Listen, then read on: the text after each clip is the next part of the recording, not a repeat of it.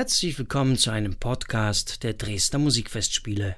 Unser heutiger Gast ist der Amerikaner Roberto Diaz, Bratschist und Präsident des Curtis Institute of Music in Philadelphia. Am 15. Mai um 20 Uhr wird das Symphonieorchester dieses renommierten Konservatoriums mit einem Konzert in der Frauenkirche die Dresdner Musikfestspiele 2012 eröffnen.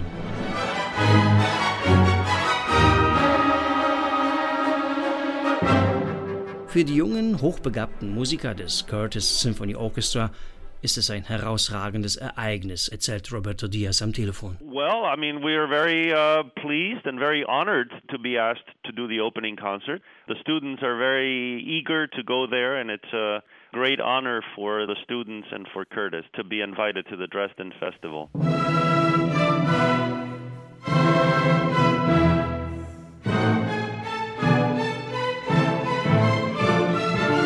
Auf dem Programm des Eröffnungskonzerts, das Robert Spano dirigieren wird, stehen ausschließlich Werke von Johannes Brahms, darunter das Doppelkonzert in A-Moll.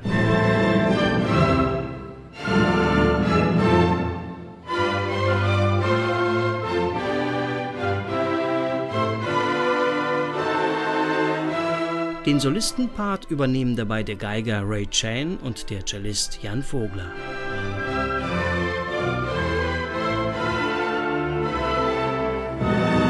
Das Curtis Symphony Orchestra zählt zu den besten Nachwuchsorchestern der Welt. Aber was ist das hervorstechende Merkmal dieses Orchesters? Welcher Klangtradition fühlt er sich verpflichtet? Well, you know, it's an interesting concept because the Curtis Orchestra, the musicians of the Curtis School, have uh, access to the Philadelphia Orchestra every week. And of course, many members of the Philadelphia Orchestra, especially the the wind players, the woodwinds and the brass players, many of them teach at Curtis.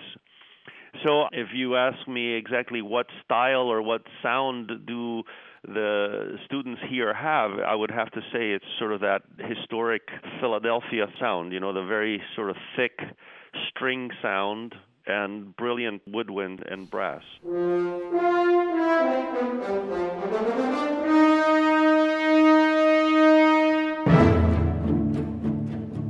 Die Studenten des Curtis Institute of Music kommen als Orchestra in Residence nach Dresden und werden noch anderweitig auftreten.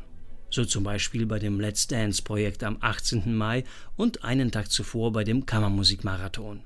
Was bedeutet diese Residenz für das berühmte Musikinstitut aus Philadelphia? I think that it's something that we have not done a lot. Uh, we were usually the Curtis Orchestra used to go to the Evian Festival and do a residency there many years ago. But uh, in a city like Dresden, with its history and its culture, and also to do it in a festival like this, it's a great thing. meint Roberto Diaz, der am 17. Mai als Bratschist zusammen mit seinen Studenten und Professorenkollegen bei dem Musikmarathon spielen wird.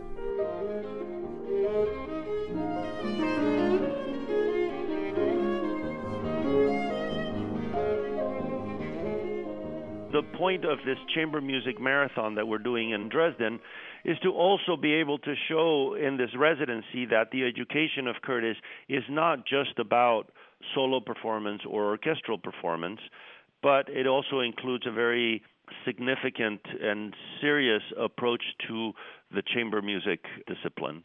In Dresden, I think we're doing six hours of chamber music. It was interesting for the students to have the possibility to show not just their orchestral experience, but also something a little bit different.